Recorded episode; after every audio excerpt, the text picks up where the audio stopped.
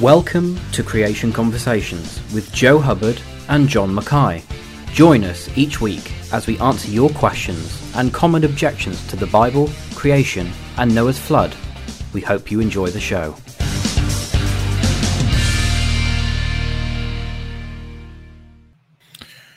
All right, everybody. Good morning, good evening, good afternoon, wherever you're joining us from around the world. I presume everybody can hear me this time because you couldn't last time and I just carried on.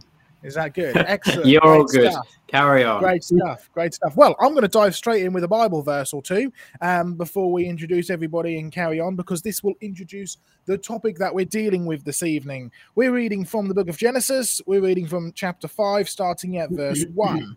This is the book of the genealogy of Adam. In the day that God created man, he made him in the likeness of God. He created them male and female, and blessed them and called them mankind in the day they were created. And Adam lived 130 years and begot a son in his own image, uh, in his own likeness, after his own image, and named him Seth. Now, one thing you'll know if you've spent any time watching us at Creation Research, when it comes to the biblical side of things, we love to show you God's salvation plan woven throughout history.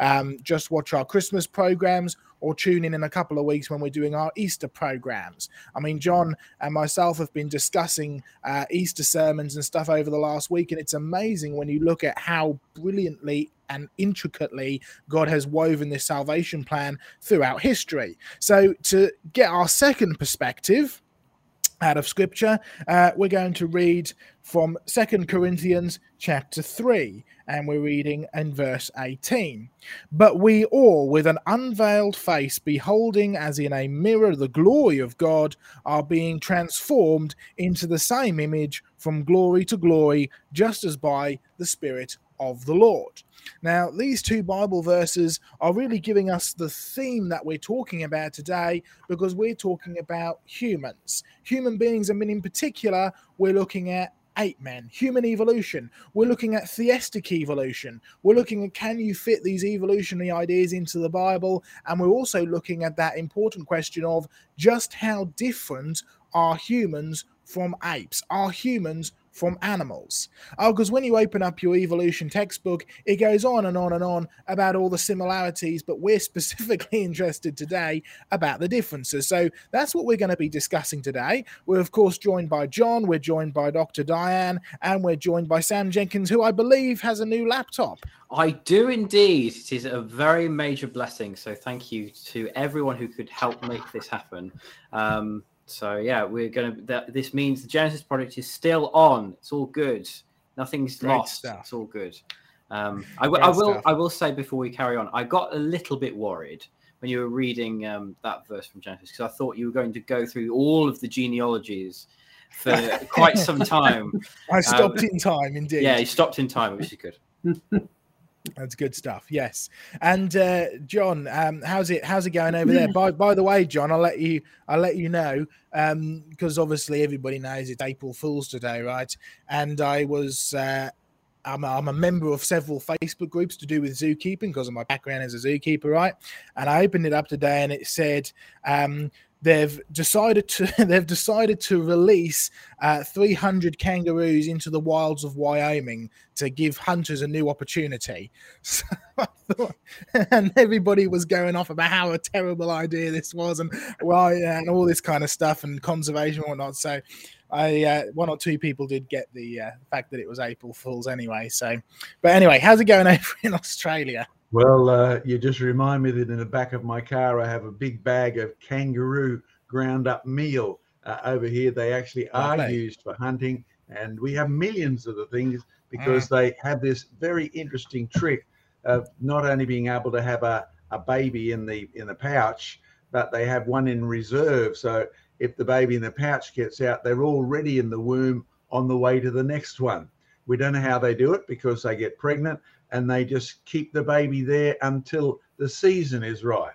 Uh, I've suggested this might be a good idea for women, but the women have held me down on that one so far. Continual reproduction is a, is a thing which is pretty unique to uh, to kangaroos in Australia. So for those of you who feel really sorry for poor old Kanga the kangaroo uh, and you know lack of numbers in the drought, whenever the grass comes, whenever the rain comes, boom, we are, are back to zillions of kangaroos. So uh, a good practical joke for the USA where they love Australia and don't understand much about it at all. But we love you over there in the USA. You can have all the kangaroos that you wish. Okay, apart from that, it's wet again down under. So we've got quite a few places being flooded. And I'm praising the Lord that Jurassic Ark, rebuilt according to our 2011 flood design, is still high and dry and making fabulous discoveries. Uh, we're also probably two thirds of the way through preparing our Easter conventions talks, as you and I have been talking, Joseph, and yeah. Diane and I have been talking too. So uh, I've got nine talks coming up on a Friday, Saturday, Sunday, and Monday at a Bush Easter, probably something absolutely unique to Australia. Bring your own sleeping bag, bring your own tent, bring your own dog, bring your own food, uh, uh, and enjoy Easter in the bush. Don't bring your Easter eggs, they'll melt. Uh, there's, nowhere to keep them unless you bring your freezer as well. Uh, so, so that's Easter in the bush coming up. If you want more details on that, go and have a look online at creationresearch.net and catch our um, our promotion there of all the topics that, that we're going to be doing. Okay, now the last last thing, uh, courtesy of Vance Nelson, you know our our US, uh, sorry, don't call him US, Canadian. Uh, he won't uh, get, get grumpy at that. No, I'll get I'll get undrawn and quartered when I visit Canada next. Um, has we we've helped helped Vance and Vance has helped us for many many years, and this just arrived last week. I mean, this week. Look at that. It's Lovely. a section of a pipe that has actually come from a hot water springs near Santa Rosa in California. And I'll get a bit closer. And can you see the crystals inside? These turn out to be crystals of calcite, calcium carbonate. You know, the same sort of things that hang down in the caves. The stalactites are made of calcium carbonate. So what you find is the theory that says this stuff takes ages to a deposit turns out to be absolutely provably wrong because this pipe has to be cleaned out every six months. And so we made arrangements with the owner to actually get a few specimens of this and shipped all the way to Australia. The shipping probably cost more than the pipe, really. But this one here, if you wanted the pipe to keep functioning, coming off the hot springs, letting the hot water out, and the crystals of calcium carbonate precipitating, you had to clean it every six months or it would choke up. So you don't need millions of years to go one inch of stalactite. Six months is all you'd need, uh, as in our pipe situation there. So that's a new acquisition for our museum.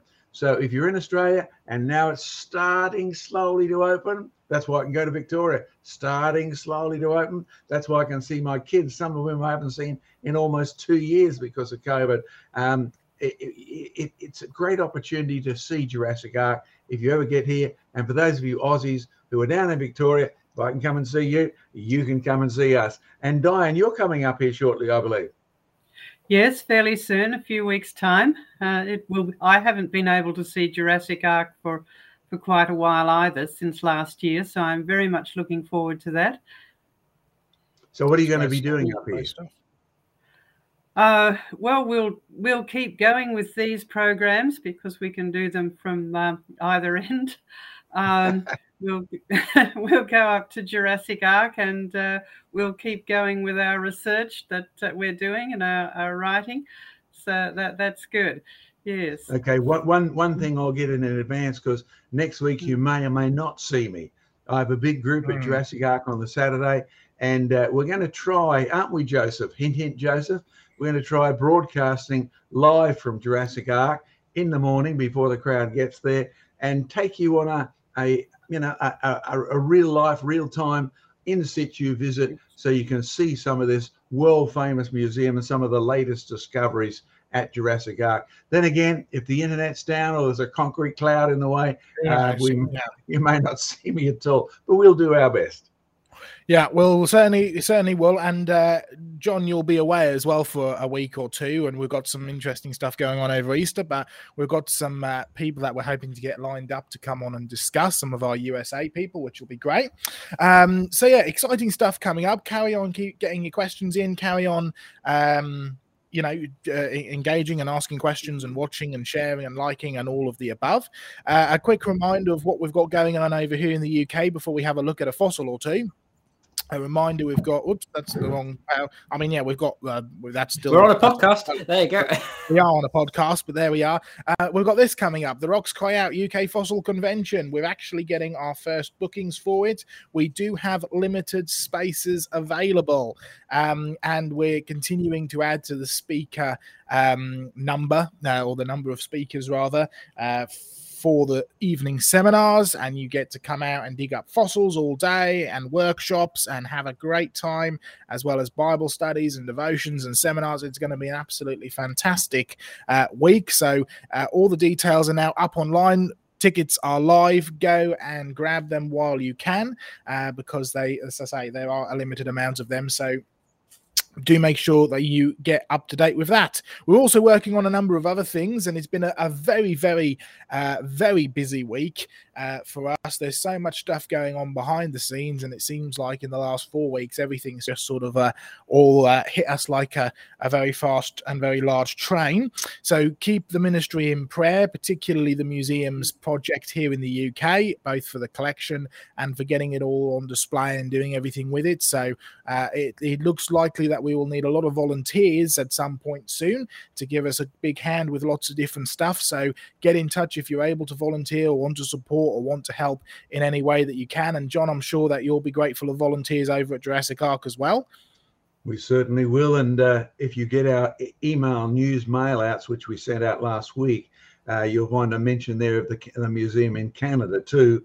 Uh, so get online, have a have a virtual tour online of Martin Legamarty's museum. And you'll also notice there's a, a message in there about our USA new worker, Glenn Wilson, doctor mm-hmm. Glenn Wilson. And he's basically starting up uh, at the end. Well, I guess it is the end of this week now. So have a look at Glenn's itinerary, particularly radio broadcasts from central USA and uh, from uh, Tennessee, where he hopes to make a, another Jurassic Ark outdoor museum right in the coal fields where he can dig up as many trees as he likes, fossil ones, that is.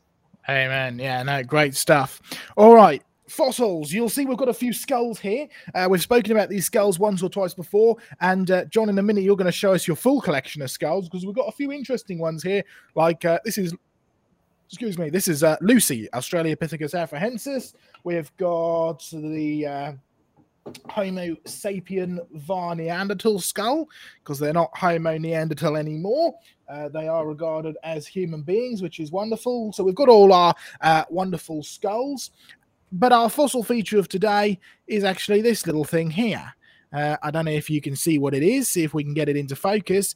It's actually a little sea urchin. Let's hold it up to the camera like that, see if it see if it focuses at all. You try put really your hand behind it, maybe. It's not really it's not really wanting to focus in the slightest, is it? But there we go. We'll see. It's just a very big glare coming from that. Anyway, let's hold it back a bit so you can get a bit of a, a bit of a, a bit of a look at it. Um, it's a sea urchin. It's a fossil sea urchin. This one in particular is preserved in flint. Uh, you can see some of the details on the bottom. That's better. That's nice and clear. Uh, it's got these wonderful ridges along the side of it where the spines would be. It's uh, a really nice specimen. And in particular, the reason I wanted to show you this is for a number of reasons. Number one, it's a living fossil, so this is somewhere in the region of 60 to 65, uh, sorry, 65 to 70 million years old, supposedly, uh, and yet they are identical to the ones still alive today. So living fossils, no evolution there. Secondly, this is also known uh, rather interestingly as a pound stone. The reason why is that they're also uniform in weight and uniform in size that they were actually used as as weights in the past. You'd use them to weigh your flour or your sugar or whatever uh, because they're so uniform in weight, which is a brilliant design. Also, this particular one came from a place called West Runton on the Norfolk coast. I used to live in Norfolk. Uh, I was born and raised there wonderful fossils from the Norfolk coast out of the chalk. However, Norfolk is quite unique because of the amount of glacial deposits that you get there too. And in this particular location, what you've actually got is chalk, which is regarded as the older rock by secular geologists. It's regarded as a flood rock by the majority of flood geologists. And this supposedly older flood rock is actually shoved on top of the regarded as younger ice age deposits. And of course, that does make you wonder could you even get a, a system or a way of uh, looking at the geological column and drawing a line saying, well, this is flood and that's not? Because it certainly can't be done by what goes up in order, because here we have something that's not in order in the slightest. It also raises questions about the way that rocks form. It raises questions about the way that layers form. It also raises questions about the geological column itself. And in fact, John and I like to call it the geological column because it really doesn't make sense in the slightest. It really is illogical. Now, this is a topic that we will be discussing on Standing for Truth, our good friend over in the in Canada um, will be uh, on his channel on well we were just discussing this just before before the broadcast. It's Monday and Tuesday if you live in the UK or the USA it's Tuesday and Wednesday if you live in Australia. But either way it'll be broadcast on Standing for Truth. You can go and find the uh, scheduled broadcast there. All the information is up there. We're dealing with flood layers. We're dealing with sedimentation. We're dealing with the history of geology and we're dealing with the geological column. We're actually looking to see could you even get a line uh, of pre or post flood or pre-flood, flood rocks, post-flood? Could you just simply get a big marker and draw a line in the geological column, or do you need to have a much greater and deeper understanding of the way that rocks actually form and the way that the world actually works? So that's a rather interesting thing that we're going to be dealing with in the next couple of days. So go and check that out and uh, get ready to show that. John, do you want to give us a bit more of a deeper introduction to the topic tonight, and also uh, some of your wonderful skull fossils you've got over there?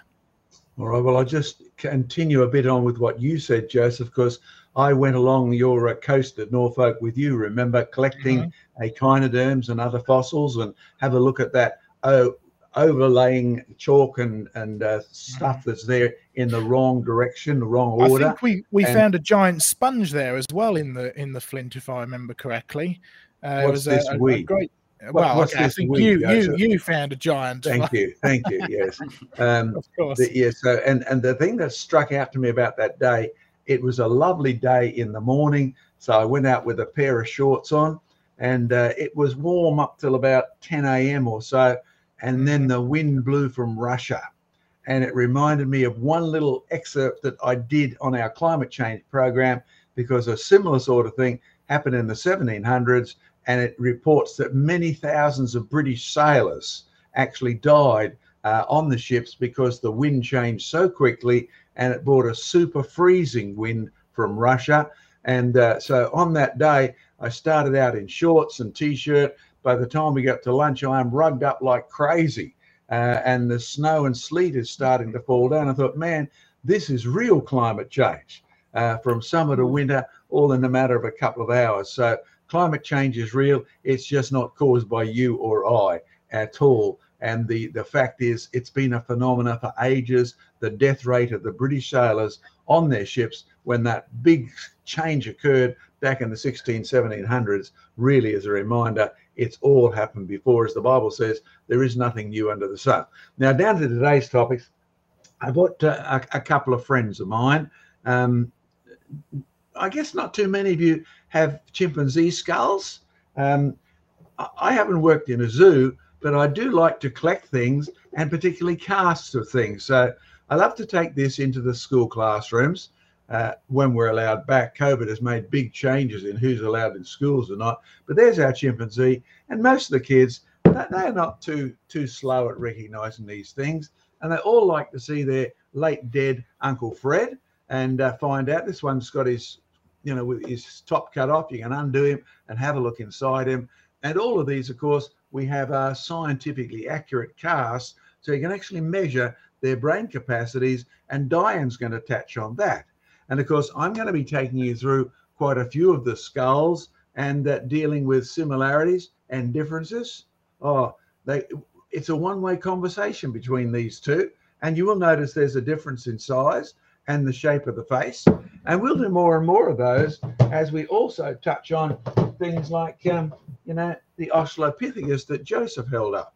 So we're going to be dealing with all of that. I've got a portion to do first up. Uh, then we'll hand over to Diane, then back to me, a few questions in between. So perhaps if we bring up my uh, PowerPoints, Joseph, it's probably a good time to start that.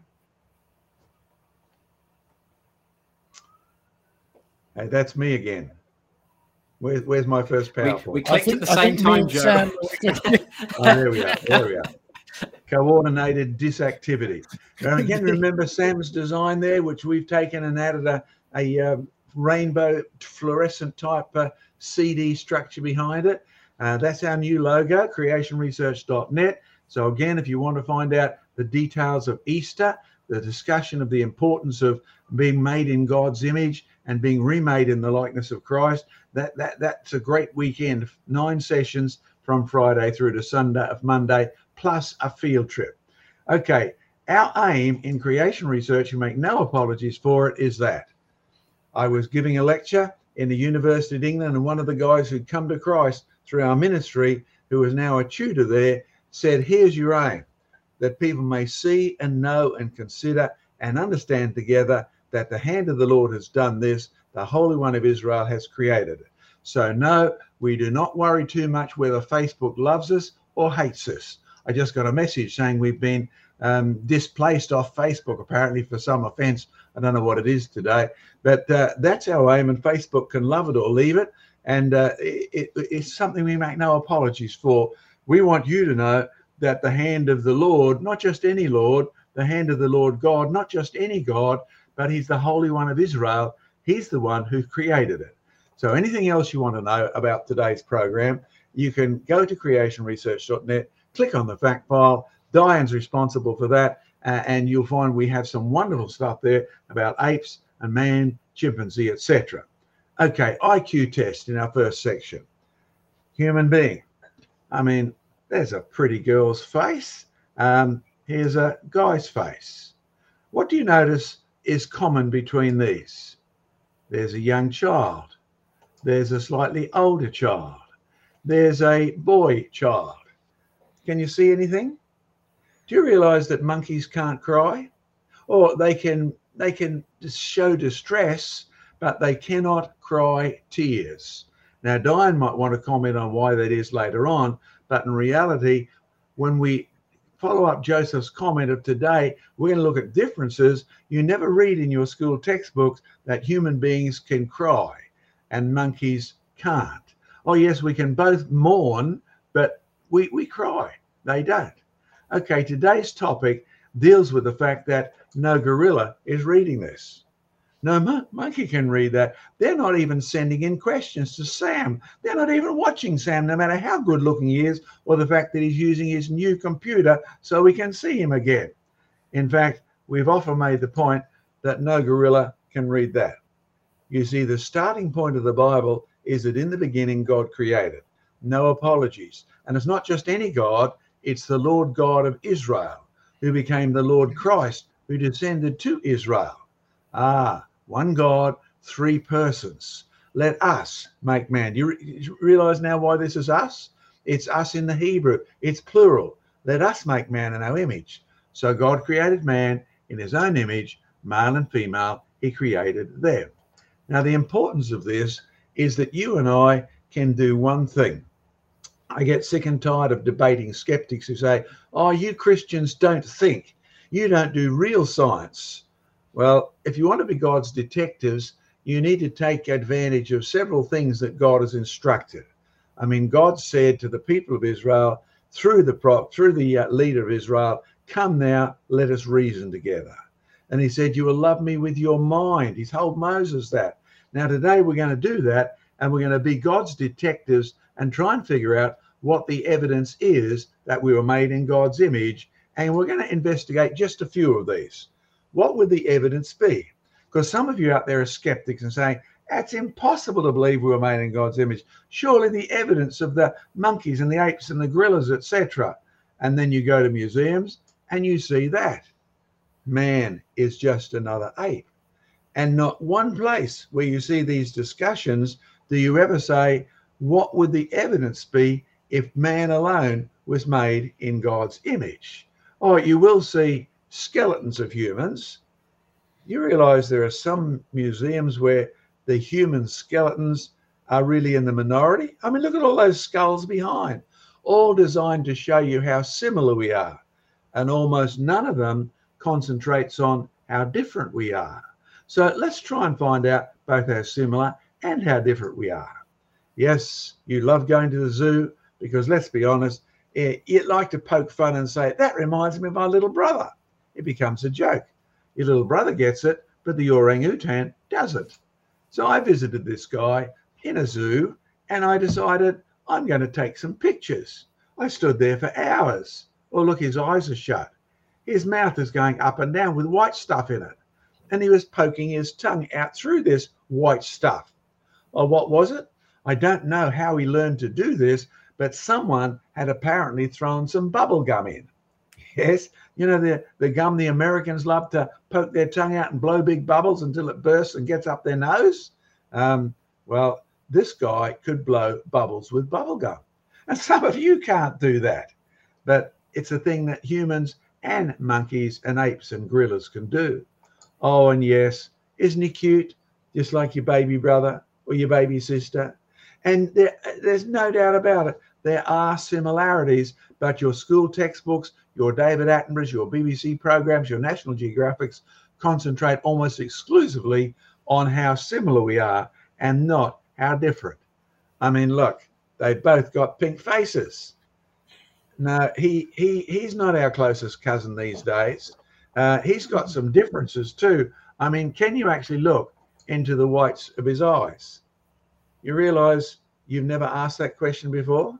You can see the whites of the eyes in the human, even though they've both got pink faces, the human's got eyes that have got whites in it. Okay, can you see the difference now? See how dark and somber and evil the old ape looks like, the old gorilla looks like. In fact, none of these are listed anymore as our closest relatives. Not even these little ones who are so active and so they almost look like they're intelligent as they run around and play games. The number of the ape like creatures or uh, monkey like creatures has been reduced and reduced to those who seem to have some similarities that are more important than others.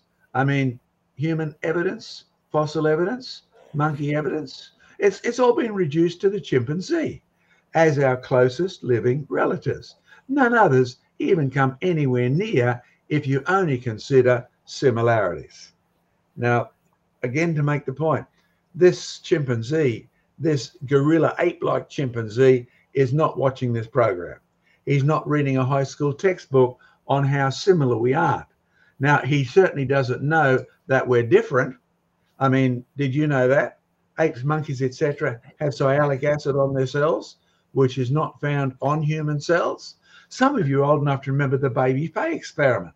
Now, the scientists knew before they took that heart, uh, the monkey heart, and put it, a chimpanzee heart rather, and transferred it to the baby, that she didn't have a chance because that sialic acid, just one molecule, is enough to kill you.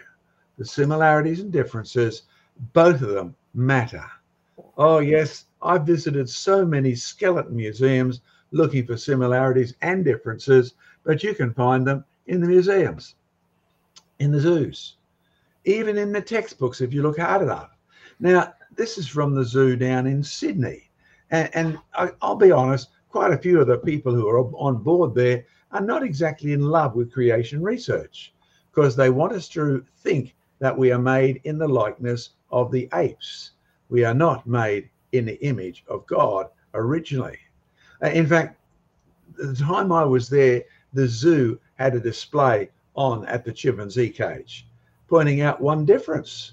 That's so vital. Can you see the human foot in the middle top? Can you see the chimpanzee foot on the right hand side?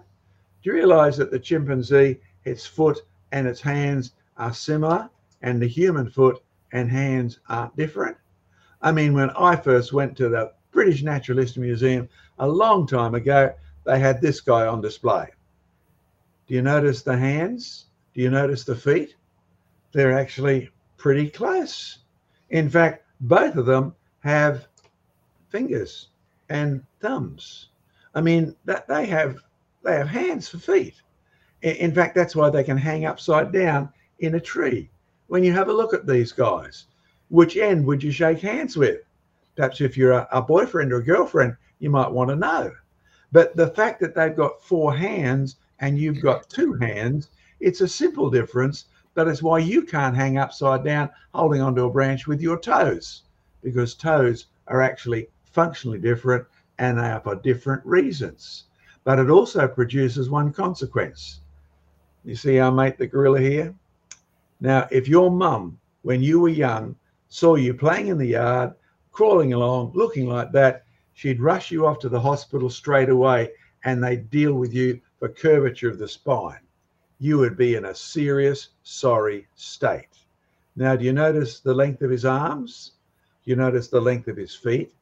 In, in addition, uh, their arms go right down to their past their hips. Wow. And, and, and in fact, what you find is this produces another effect as well. See where his head is? I mean, look, strip the skin off, have a look at his head. The head is actually hanging off the end of the skeleton. Now, that also produces a consequence. And it's one reason why the chimpanzees and the gorillas and the apes and the orangutans can't even watch this program and make sense of it. I mean, look, there he is. He's looking at us. See his long arms? You can't see his hands there. Four hands, that is, remember? Because when you've got four hands, your head hangs off the end of your skeleton. Therefore, unless you have curvature of the spine, you can't balance the weight of your head against the weight of your skull and the, against the weight of your body, that is. So you can't have a straight backbone. Therefore, you have a problem. You see, the back of the skull is full of muscles to hold your head up, because if you didn't hold it up, you'd bump into every tree. That if you have to have such huge muscles, you can't have much room for brain space. Now, a lot of consequences follow from that. So your brain, will talk a bit about brain space shortly. You've got 1200 or so cubic centimeters. The old apes and gorillas are down to the 400. They don't even have room for sort of the cognizance that you have listening to this program. Oh, yes, you've heard about their cousins, the bonobo, uh, the pygmy chimps, standing upright and walking.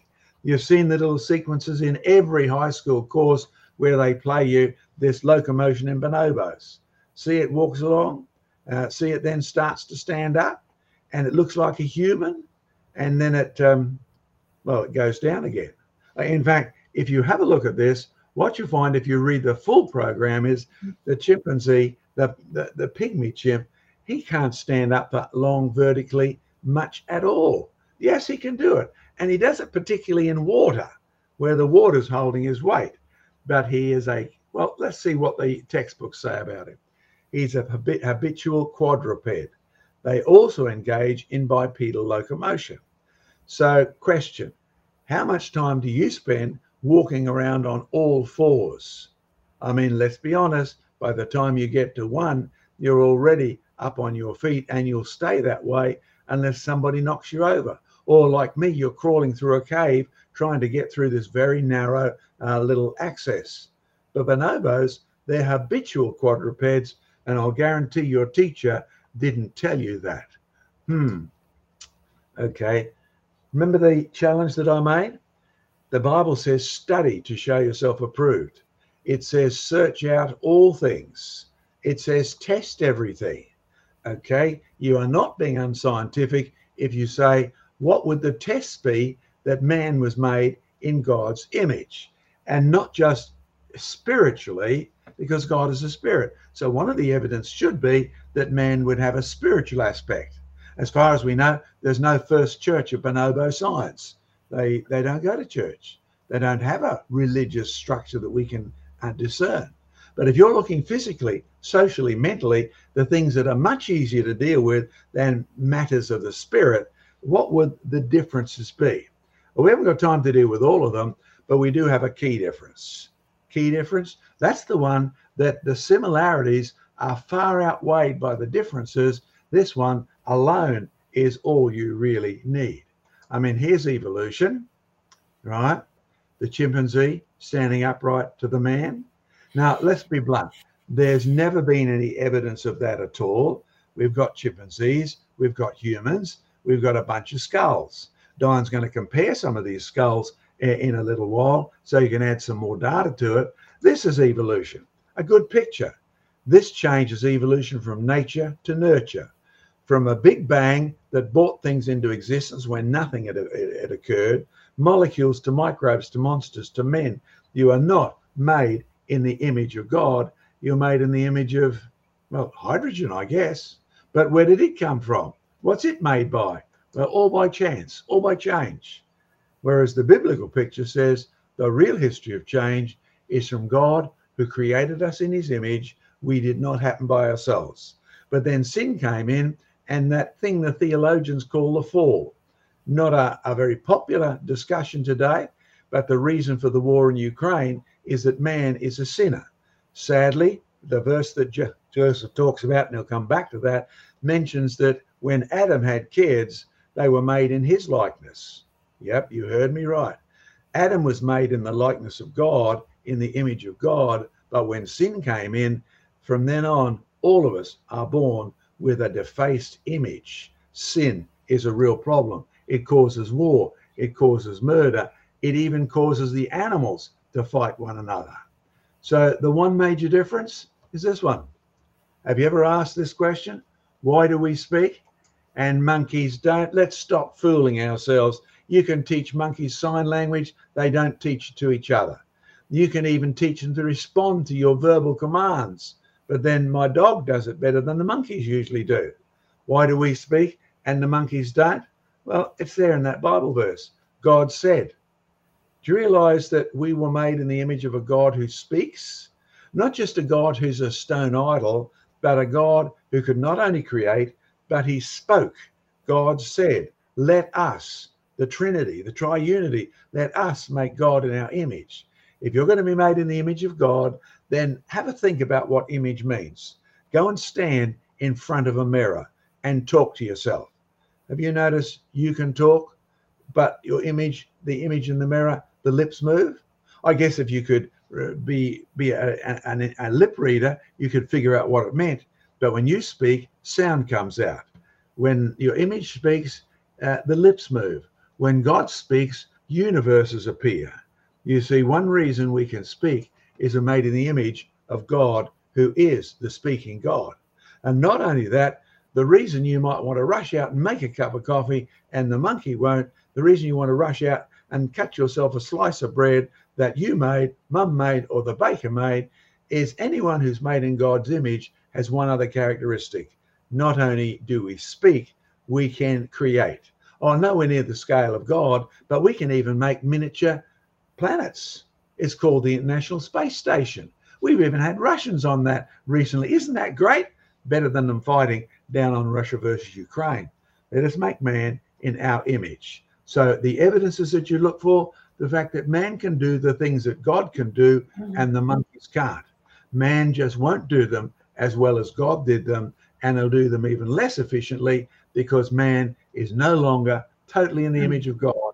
Sin is a problem, and we're made in the image of Adam's fallen son. Well, you want to see more of those? I'll get them to uh, flick my screen up there. Just leave that creationresearch.net Q&A in the side of the screen as a, as a reference. And I'm going to remind you before Diane takes over that if you've enjoyed what we've done, but you haven't seen this before, put me back full screen, Sam, please. Okay.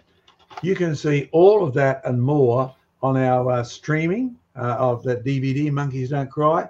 And in some of the offices, we still have some old DVD copies left. So if you are a DVD addict, or you want to go and give it to your friends, Monkeys Don't Cry is a full program, and you'll see all that plus more. Or if you want it for the kids, try that one Adam and Eve and the monkeys in the trees. Do you realize monkeys don't rhyme? John Mackay does, right?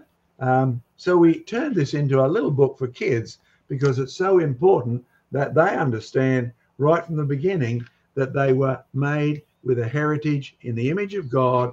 And if they want to know why, they get so mad at their brother and sister, and then they scratch each other eyeballs out. They turn their toys upside down. They plot on how to disobey mum and dad. It's the fact that the image is defaced by the sin that Adam brought onto the planet. Now, Diane, I believe you're going to uh, um, take us now in some interesting stuff on the differences in brain capacity, correct? Mm-hmm. Okay. Yes, yes, we're going to have a look at um, so-called primitive human beings. because the the picture is that we're on the way up, but in fact the uh, the reality is the opposite. so uh, let's uh, start by going to the British Natural History Museum. If we can have the uh, slides there, Joseph. Um, there we go. That should be up. And just a reminder to everybody as mm. well that. Um, if you've got any questions, make sure you stick them in the chat. You know the drill. Mm. Stick a Q and add the question. We'll be doing a question answer session after Diane's section before it goes back to John and comes on to me. So keep those questions coming.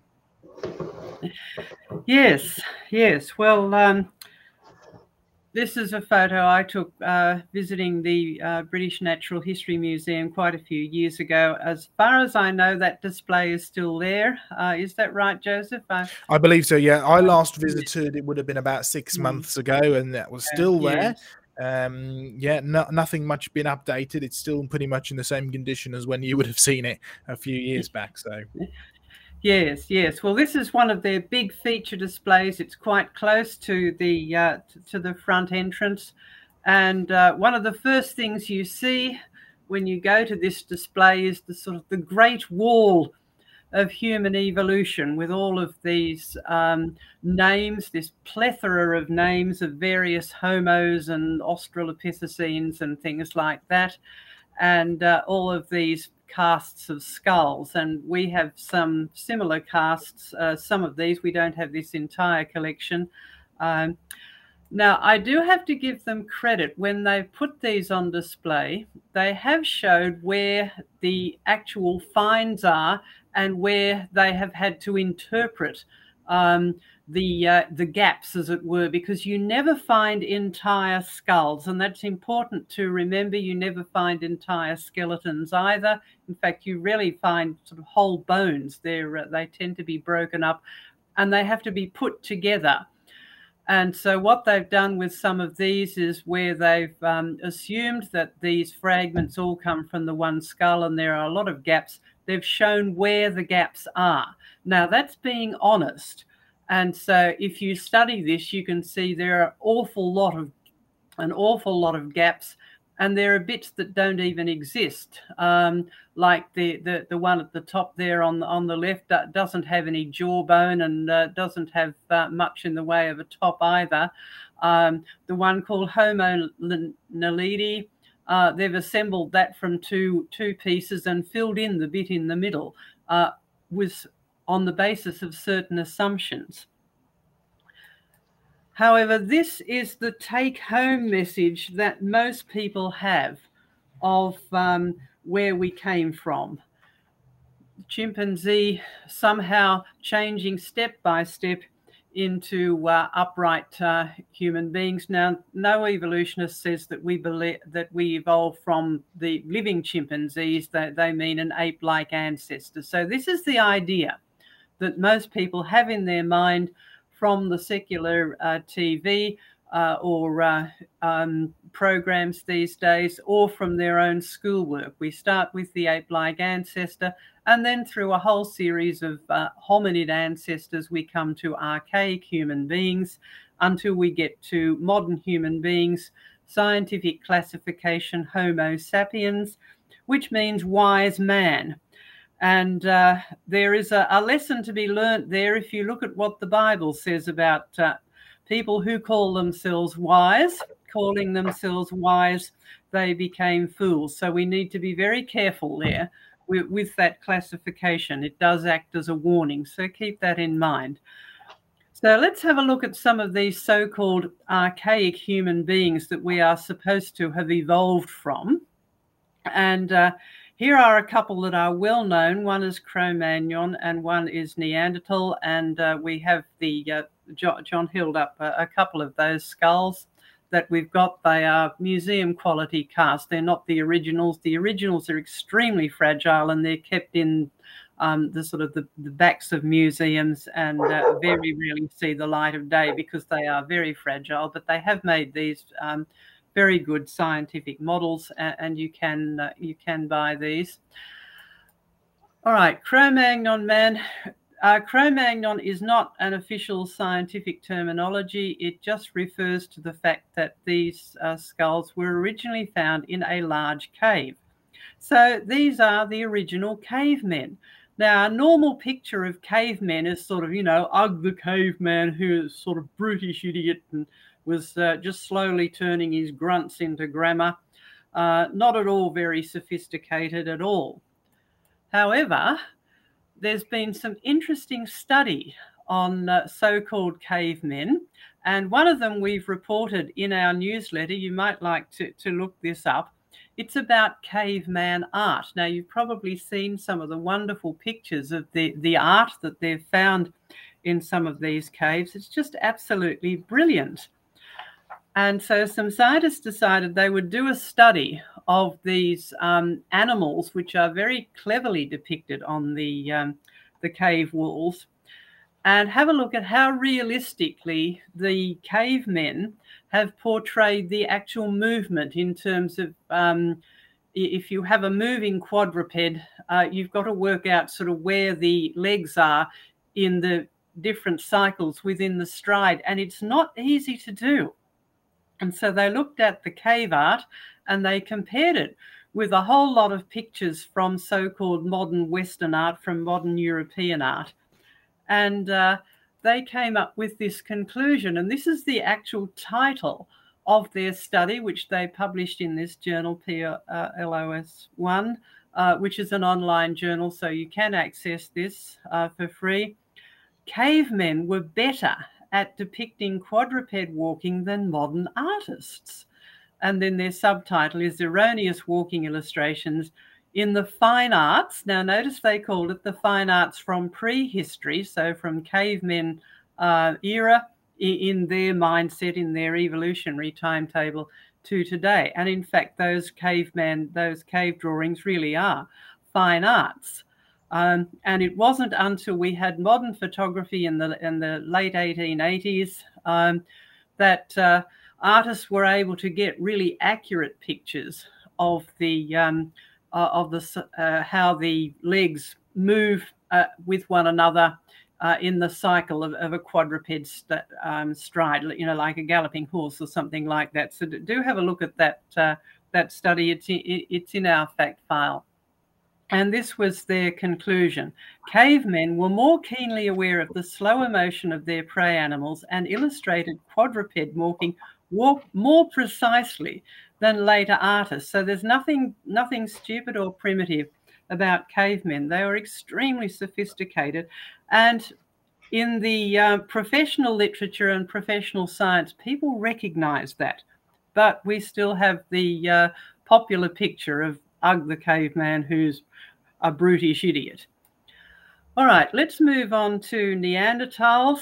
Um, they get a lot of publicity, and there's been a lot of research into them over the last few years as well. Uh, and it's proving very, very interesting. Now, this is the uh, one of the casts that we have, and he certainly looks like he's pretty battered and had a long, hard life.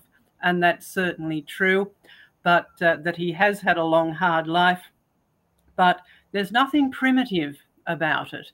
Um, the term Neanderthal actually refers to a place. It doesn't mean primitive, even though it's come to mean that in modern parlance. It's a place uh, in Europe, in Germany, actually, and it refers to the Neander Valley.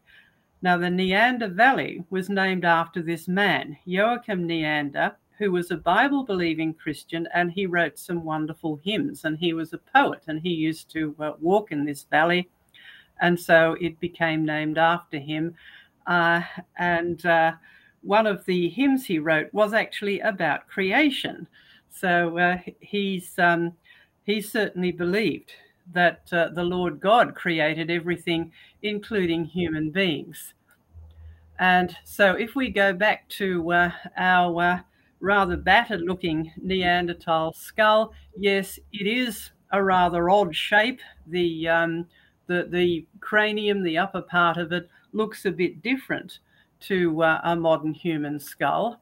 And this is the sort of early reconstruction that uh, you would get from uh, when they originally found these, and we're going back into the 19th century. And so he was usually portrayed as this rather brutish looking idiot, all bent over. Now, part of the reason for that was when they found some of the original bones, they were badly affected by um, bone pathology, by uh, bone diseases, arthritis, and uh, possibly uh, rickets from a poor diet.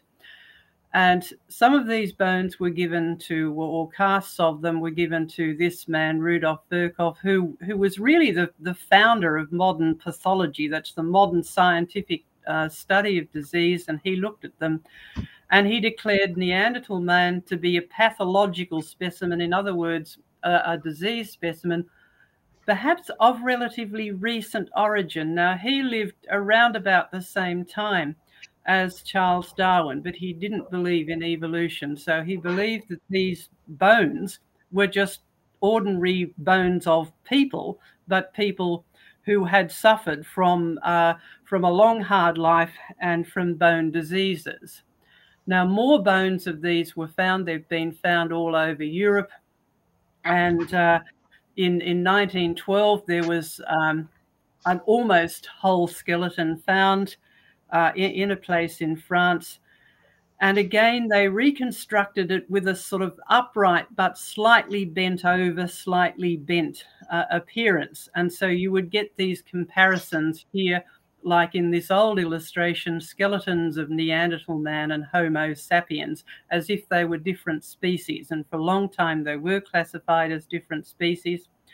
Now, the skeleton, the bent over skeleton, um, that is just uh, biomechanically impossible in in the long term. That just will not work at all. Human beings are designed to stand upright without having to contract uh, our muscles our bones are neatly balanced again against the line of gravity that goes uh, through through our spine through the hip joint and the knee joint and literally holds them up straight um, by gravity and ligaments uh, alone with hardly any muscle movement at all. But that bent over thing, with even that small bend in the hips and the knees, and the uh, the forward uh, bending of the of the head there compared with the pelvis, that's just biomechanically completely unstable. It, it just would not work at all. But anyway, they have done more research on these. Now, these days we can take scans of um, uh, fossil bones and we can reconstruct them uh, together to see how they would function. So they've done this with these uh, Neanderthal bones.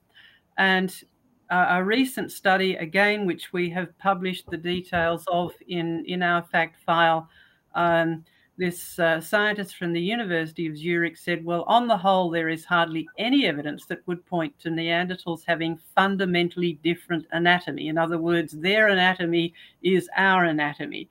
Um, you just have to take into account that, yes, they did suffer from bone diseases, but so do we.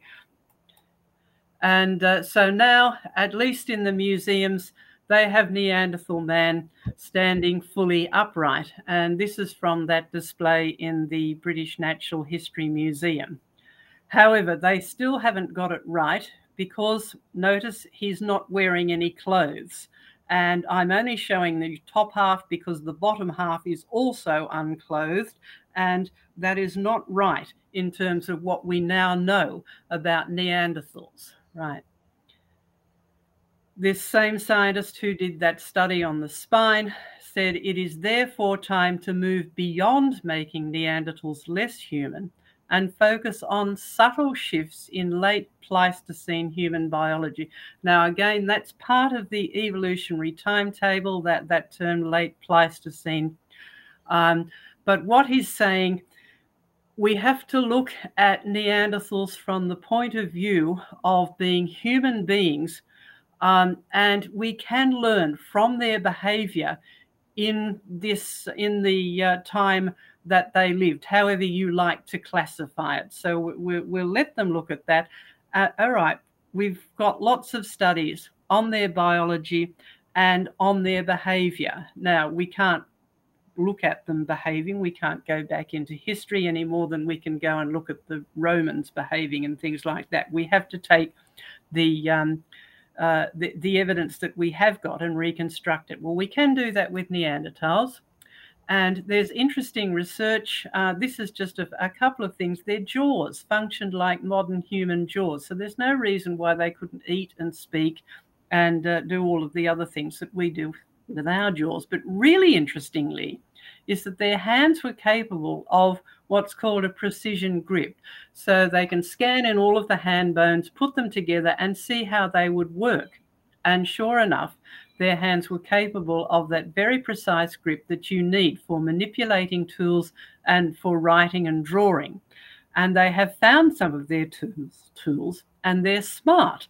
And that's um, that's their term. The um, the the, uh, the scientists who study these things, right?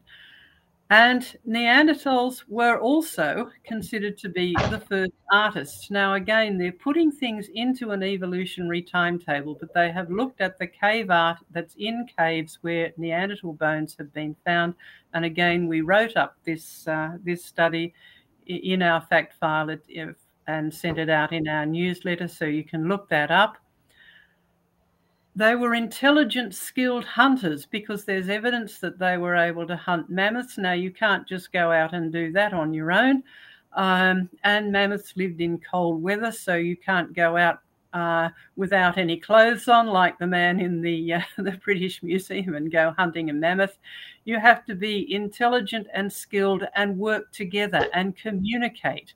So again, we have a picture of intelligent, sophisticated people who work together and live in community to achieve certain um, important uh, results. And they were able, so you put all of that together, and this is a more modern uh, uh, picture of them in a European museum. Notice they have actually got some clothes on him, and uh, and he's manipulating some tools with the uh, um, animal that he has caught for both food and for making clothes, for making furs. Now, another interesting thing is that um, the research in their living spaces showed that they used fire, they cooked food, including grains, vegetables, and herbs. So they ate their greens. They didn't just live on um, the uh, mammoths that they hunted their, their living spaces were organized into sleeping places and cooking places.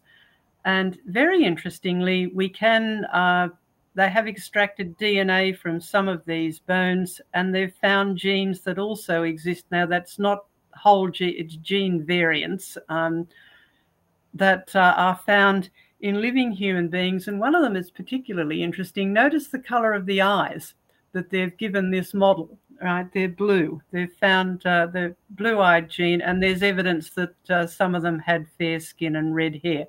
Same sort of variation that we have in modern human beings, right? So in the end, right, Neanderthals are us, and uh, this was uh, a, a, quote from uh, one of the numerous studies that's been on uh, that's been done on on Neanderthals. To be Neanderthal is a distinct way of being human. By understanding Neanderthals, we enlarge the meaning of human, humanity. In other words, Neanderthals are part of the human race, the uh, human species, and there's nothing different about them. And as Joseph said, they are now uh, in the professional literature, they are classified uh, as being fully human uh, as being the same as us. But people still have this idea that somehow they are primitive and human beings are evolving upwards. Uh, and they still um, think of, well, we're getting better and cleverer. Well, if you read the news these days, you, there's not much evidence for that. Um, but this is an interesting point that was made by Steve Jones uh, quite quite a while ago, uh, when he was interviewed uh, about um, the whole issue is human evolution over because he once uh, stated, well, you know, we've come to the end of human evolution. And he was asked this question uh, by the interviewer who started off by saying, Well, I think there's some evidence that we already have bigger brains than we used to have. Again, notice the assumption we used to be chimpanzees, now we're not. So the interviewer went on, not at least when you look at chimpanzees, is that not a direction you know that in the future we will have bigger brains still? So is that is that what we've got to look forward to? Bigger brains. We're not like those primitive human beings um, who lived in caves. Well, as we've said, living in a cave is not so stupid, and not uh, and uh, there are evidence in the cave shows how sophisticated they were. All right, well, let's put that to the test. And Steve Jones was quite honest about this. To be frank with you, I don't think so. The odd thing is, we certainly have bigger brains than chimpanzees. Now, that's very true. In fact, we have more than three times the size of brain of chimpanzee. But we have smaller brains than Neanderthals. Now, remember the Neanderthal skull is uh, certainly a uh, uh, looks a bit different to this modern human skull. So let's uh, do a bit of a brain size test. Now, these days we can scan uh, living brains and we can actually work out very precise volume. Uh, but you can't do that with a skull that doesn't have a brain in it. But we can get an idea of how big the possible brain was by looking at the space inside. And uh, so you can measure the volume or the cranial capacity. That's how much space there is for the brain to fit in. And if you do that for a present day human, you get an average of, of, sort of around 1350. Now, there's a bit of a range there of a couple of hundred mils on, on either side. So let's go to the Neanderthal skull. And again, it does look like uh, it's a bit battered and misshapen, but it's certainly not smaller. It has a, a capacity that's a, another 100 mils larger. So Steve Jones was right. Neanderthal does have a bigger brain than the modern human average. And so if we convert that to sort of a volume of water, we've got that illustrated there next to it.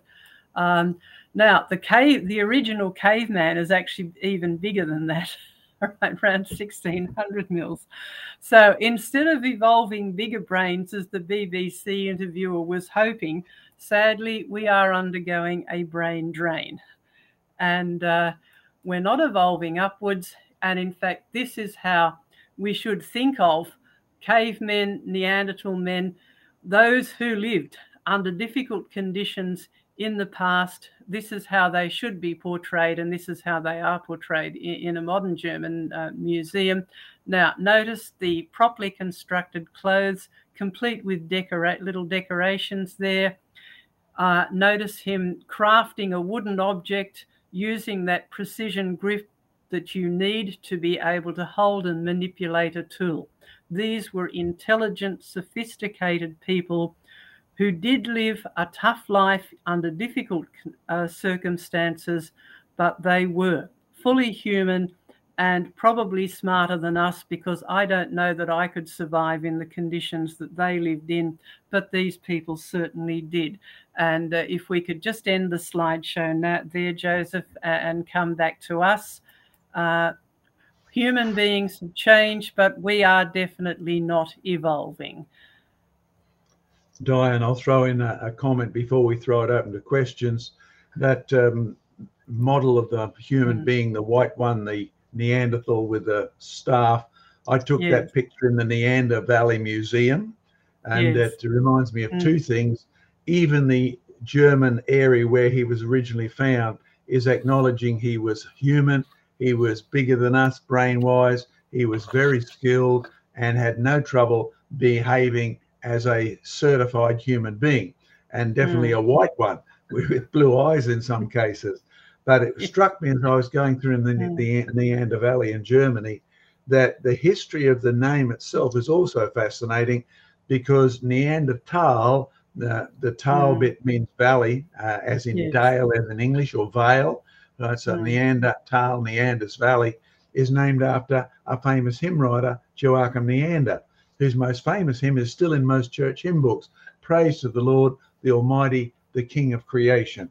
So the mm-hmm. name itself, Neanderthal, is probably, even though they, they chose it for a Darwinian reason, it actually points back to man being made in God's image. And even after the flood, they were still better, stronger, smarter, and uh, bigger than us. So good, yes. good points there. Uh, Joseph, over to you to organise the question time, and then um, I'll go back to my one last section on skulls before you and Diane sort of round off the day.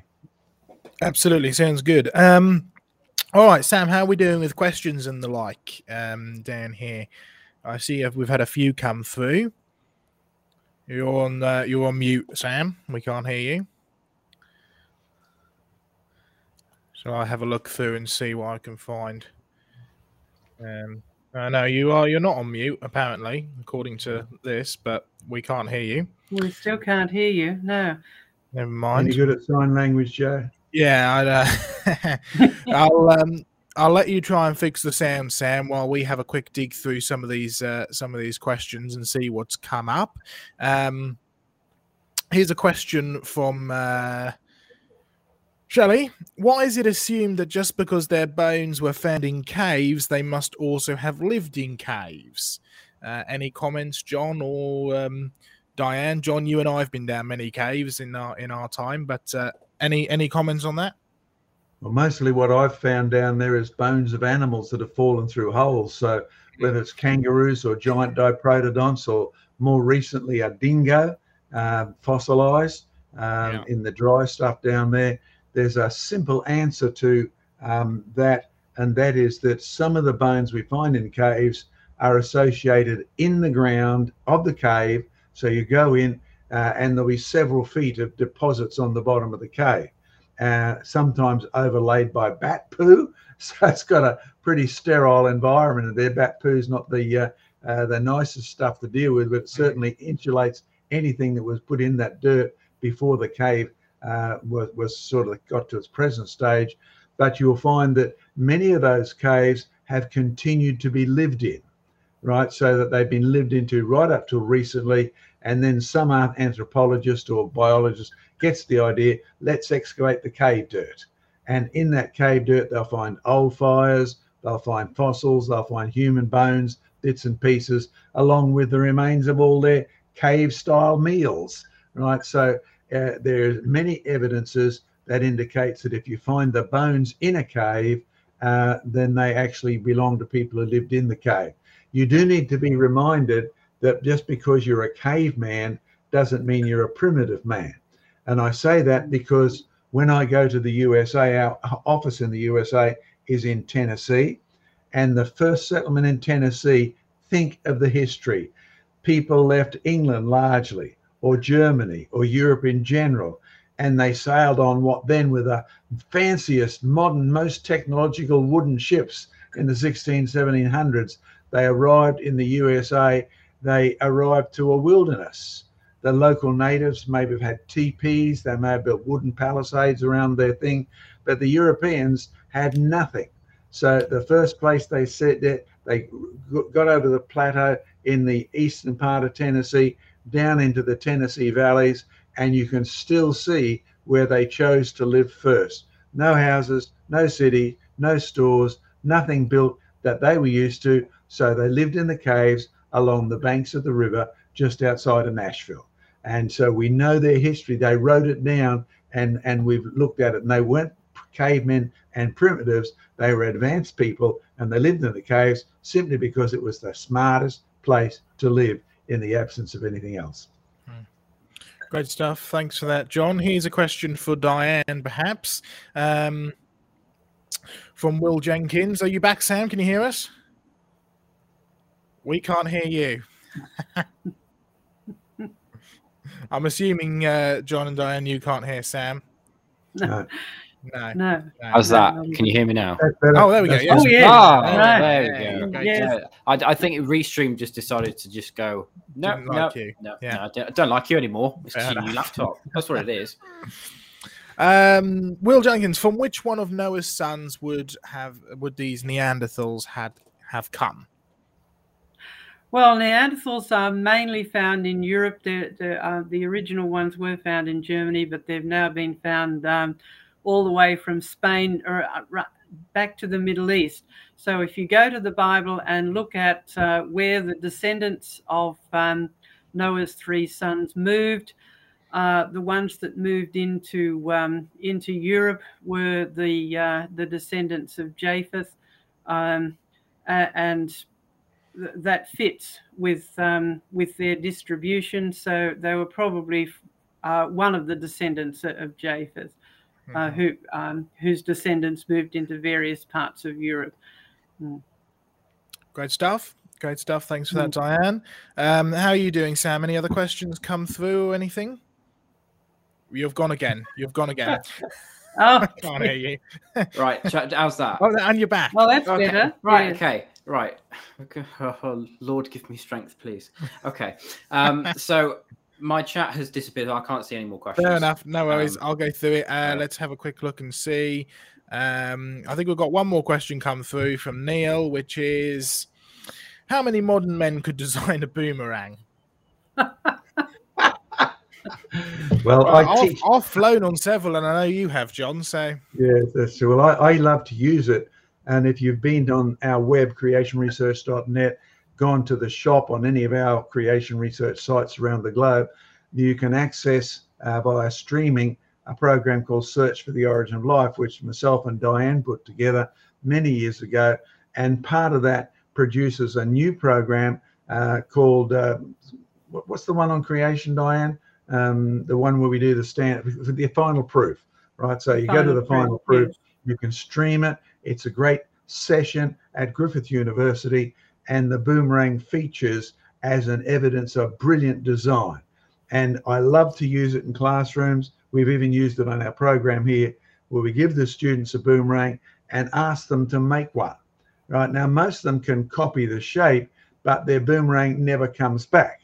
And I have to remind them that not only is that a famous song invented by an Englishman, my Boomerang won't come back, but it's also a evidence that they didn't observe as carefully as they could, because one end of the boomerang is flat and like a like an airplane wing, but the other's got a little aerofoil on it.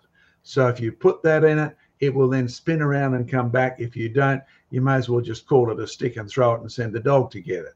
Uh, so the boomerang is brilliant evidence of design, but you'll find that most people today, given by themselves, could not only not design a boomerang, they could not even figure out how to light a fire. That is not an example of lack of IQ, is an example of lack of absolute training in having to survive and use their brains. So you'll find that most people in the end, if they needed to, probably could. But many people have no experience whatsoever in the wild in the woods. They don't even know do you use a root, a branch, or the or the tree to actually make a boomerang. So uh, go to our website, go to streaming, have a look at Search for the Origin of Life, get some great IDU teachers out there, or go to the one we did at Griffith University called Creation: The Final Proof, and keep watching for new programs. Diane, mm-hmm. any comments? Yes, there are a, a lot of things that are supposedly primitive that actually take a lot of sophisticated, clever engineering or clever design uh, to do. And uh, that they've found that, particularly in these Neanderthal sites, that they've found um, that that quote smart, sophisticated tools that comes out of the professional literature. This is well known in the professional literature. It just hasn't got out into the popular uh, into the popular media. Great stuff. All right. Well, for our, our next session, we'll leave the questions there. Keep your questions coming if there's anything else. For the next session, we'll hand. Uh, is it back to you, John? For the, yes, you can hand back to me. Yeah. I'll do Great one stuff. section dealing with uh, the most famous one. So if you want to switch my uh, screen on again, please, Sam or Joe, whoever's in charge of that, you will notice that uh, I did this slide here. I mean, I've used this analogy before. It didn't happen by itself. Even the text didn't happen by itself. I am the creator of that word ape man on this screen anyway. I didn't invent the word, but the word didn't invent itself. And the word did not type itself onto this picture. This is a created design, and I am the creator, which is how I know who did it. But you live in a world in which people are told, well, here is the evidence we come from ape men. Uh, Lucy, Australopithecus, still in the textbooks. despite the fact that it's so out of date, it's not funny. And in this museum display, do you notice that Lucy is mostly spaced out? They're the bits that we actually found. And I still remember seeing the program where Dr. Johanson introduced his discovery on TV. And uh, at that stage, it was a filled in skull. And it was hilarious when the interviewer found the bits we had were hardly worth even knowing about. But nevertheless, there is Lucy, named after the Beatles song they were playing uh, in the mind of the uh, discoverer, Lucy in the Sky with Diamonds, LSD, and what people have done with it is a good illustration of that. But is Lucy an ape or a human being? Let's have a look. Apes have large jaws and small brains. That's why they're in the zoos and you got to watch them. They have rectangular or V shaped jaws. Human beings, remember our whole aim at the start? Test everything. Only look up the evidence, look, check the facts that are true, both in the Bible. Don't believe something is in the Bible unless you go and find it yourself. Humans have small jaws, large brains, vertical profiles. Now, I went to school with a guy who sadly suffered an affliction where his jawbone didn't stop growing like most of yours does. It just kept on growing, and everybody regarded him as abnormal, which he was. Humans have U shaped jaws. In fact, if you then, courtesy of our Canberra Natural History display down there at the university many, many years ago, they had a display comparing Lucy's skull, the chimpanzee skulls, the fossil human skulls uh, compared to a human. Now, do you notice the letter U in the human skull? Notice the letter V in the fossil ape skull? It's that easy to tell the difference. That's simple. You don't need much education to see that they're very different. In fact, there's Lucy's one. Now, notice the distinct V shape. Now, that's even evident in the jaws you see today in the museums. But see, it's not the shape of the jaws that is used to distinguish between Lucy and human beings. Everybody knows Lucy's got an ape like jaw. They just don't talk about it. Everybody knows Lucy doesn't have a human like jaw. But here's a more significant difference. Now, this is what's in the textbooks as evidence we must be related to Lucy and her cousins. It's to do with our hip area, with our pelvic area, with the section where our legs meet up with our hip bones. Now, do you realize that with humans and apes, remember we made the point that the ape like creatures, if they stand upright, they don't last very long, whether it's bonobo or the big gorillas, they get back down on their four legs and they're perpetual quadruped uh, walkers. You and I stand upright. Now, if you're going to have hips that takes an upright leg bone then the angle at which that see, the hole in the middle right bottom there? That's where the top of the leg bone joins uh, your pelvis. You will find that you have to have a different angle if you stand upright than if you are going to be a quadruped. Ah when i watched this program on nova back in 1994 ages ago dr donald Johanson said lucy's hip was like a chimp's hip now the interesting thing is as I watched this program and I deliberately went, made a copy and filed it because I'd never seen this in print before. Um, question If you found a creature and the jaw was like a chimpanzee, and now you admit that the hip is like a chimpanzee, you remember the old statement? If it quacks like a duck, if it waddles like a duck, then it is a duck. You find a chimpanzee jaw and a chimpanzee hip, what have you found? Well, you see, the interesting thing on that program, and I've still got a copy, and you can access a copy on Nova, I'm sure, today somewhere. He brought on Dr. Lovejoy, who still explains the problem. And then he went and he remedied the problem. Oh, the problem was when Lucy died, she fell into a swamp and she was basically compressed until all of these hip things became abnormal to uh, her normal upright stance. And then he remedied the problem. You saw him do it on screen. He took Lucy's hip and he reshaped the socket where the leg uh, joined on until it became a miniature human hip. Now, when I looked at that, myself and my team viewer, Larry, at the time, could not believe that you could do this on television as a scientific evidence and then think you would get away with it. But they did. And because evolution is so popular, not popular because it's true, popular because it enables you to disobey God and justify being gay. It enables you to disobey God and justify murder, abortion. It enables you to do all of that. That's why they got away with it. But sadly, that reconstructed, it's actually a creation. Um, they recreated the hip, they changed the evidence. And that's what you can buy from the Carnegie collection. I bought that from a big museum in the USA. Wow. Lucy standing upright, looking like Mother Mary holding baby Jesus, done deliberately. It's so emotive. But that's what teachers see and use. And when they hear me coming in, or Diane, or Sam, or Joseph, then they say, You people don't even know what the evidence is. Yes, we know what the evidence is. You only know what the evidence has been been been changed into. You know the lie, and they think they know the truth. And the Bible is full of statements about when men believe a lie, what a sad consequence it actually is. Okay, what do I do? Well, I love taking those into classrooms. See my chimpanzee skull on the left there? See Lucy on the right?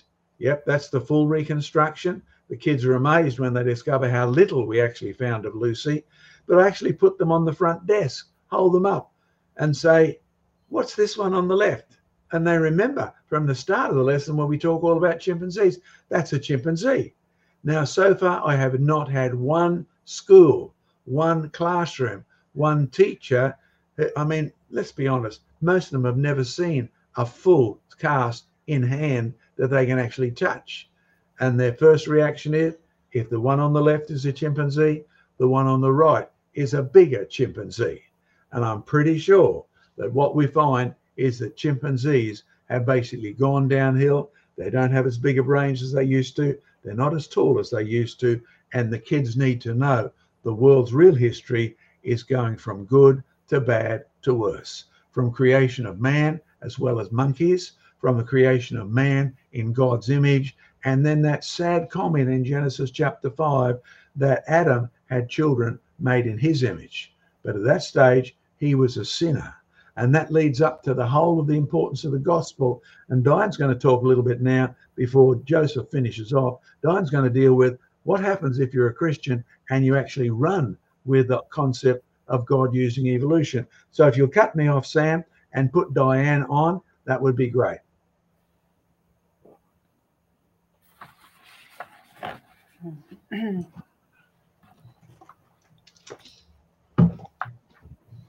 yes.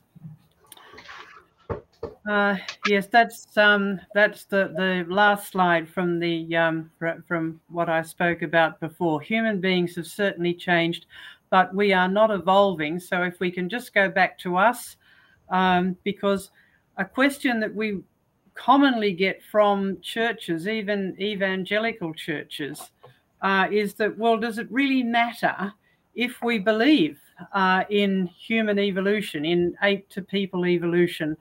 Uh, couldn't God have just stamped his image on some of these um, supposed hominids? Now, as you've seen from what we've shown you today, uh, the evidence for these supposed uh, intermediates um, is uh, pretty flimsy. And so the science doesn't match up to it either but it certainly doesn't work if you try and uh, squeeze it into the Bible. And as John said, we, we are told to um, to test everything. So if someone does challenge you like that, um, right, pick up that idea and say, all right, well, let's look at that in the light of what Scripture actually says. So, for a start, this story of uh, apes turning into people just flatly contradicts the Bible. The Bible is quite clear that the first human beings were made completely separate from the animals. There's never been any connection between us and any animals. And remember, a chimpanzee is actually a large and dangerous wild animal. They're not the cute ones that you see in Hollywood movies. Uh, those are usually juveniles that have been bred and brought up in captivity, and they are amenable to um, human teaching. But when they grow up, uh, that they become a large and dangerous wild animal but we were never, ever connected with the animals. read Genesis 1, it very clearly tells you, or Genesis 2 actually, um, Adam was made from raw materials, right? Dust of the ground. Eve was made from tissue taken from Adam. They were new creations made by God, no connection with human beings. So there is just a flat contradiction. And there is a, a modern trend to say, oh, well, do we really have to choose between evolution and uh, and creation as as we would teach it from uh, uh, in creation research? Yes, you do. If there are flat contradictions, we do have to make a choice. But God's word will stand up to any honest scrutiny. So, so don't be afraid, right? Choose God's word, but learn and think. So let's try and think it through. Uh, another clear contribution, uh, contradiction rather. Uh, the creation was complete after the first human beings was made, were made, and it was declared to be very good. But according to evolution, it was death, disease, and struggle, things that are not very good, that actually produced human beings. We are the end result of these millions of years of uh, Darwin's War of Nature. That's not very good. But when God finished the, the creation complete with human beings, it was very good. So again, there's a flat contradiction, and we can stand our ground. But let's look at this idea of God stamping his image on um, supposed hominids. There, are some really interesting um, problems that that brings up. Um, what happened when God stamped his image, if, if that's what he if that's what he did? Uh, they would have had to have changed in some way were they miraculously healed of all of the mutations that they would have inherited from the millions of years of evolution? Because if one couple um, were going to become the uh, parents of the of the human race, they're going to have to breed. Uh, well, amongst themselves, but then their immediate descendants are going to have to breed amongst themselves, uh, and as Adam and Eve did. But remember, Adam and Eve started out perfect these hominids would have had a whole lot of mutations and they couldn't uh, breed that closely after the first few generations. And in fact, that's why close family marriages are banned in most, uh, most societies these days. Well, what if God stamped his image on a group of hominids uh, and they could still breed with the with the other hominids? Well, what was the spiritual status of the uh, of the possible offspring? so you get these sort of um, spurious, strange questions, but you know, put things to the test and see what the logical outcome is. And you'll see the word of God is internally consistent. It stands up to any honest scrutiny. So don't be afraid to defend it. Um, now, another interesting question is well, where did Homo divinus live if, if that's what happened? Remember, Adam and Eve lived in this beautiful, fruitful garden where everything was very good. And it wasn't just the Garden of Eden that was very good, the entire world was very good. So uh, the story gets sillier and sillier if you actually put it to the test. So don't let anyone just use throwaway lines like that. Go and examine what the Bible actually says. So know what Scripture says, and don't be afraid to check out the science, as we've done in today's program with, with these skulls, with these actual specimens, with these actual studies. Uh, but really, the most serious problem, of course, is that theistic evolution, the idea that God took animals and somehow turned them into people, it breaks the link between sin and death and salvation. Because if we are the product of millions of years of death, disease, and struggle, uh, and then uh, God says to Adam and Eve, Well, uh, if you disobey me, you will die. Uh, and it's very, and the world was very good then. Um, that, that is another clear and flat contradiction. The world was very good means it had no death, disease, and struggle in it. So we are not the product of those things. Those things are in the world now because they are the result of sin. And that is why Jesus had to come to die and, and die a real uh, physical, um, spiritual, and mental death. You know, his whole, whole being died just like human beings die. And so it breaks that um, that link between the coming of sin, the coming of death, the coming of death, disease, struggle, all of those things that are the result of human beings disobeying God. And if you want to uh, take it even further than that, one day the Lord Jesus Christ is going to come again and he is going to make a new heavens and a new earth. Now, that earth will have no death, no mourning, no pain.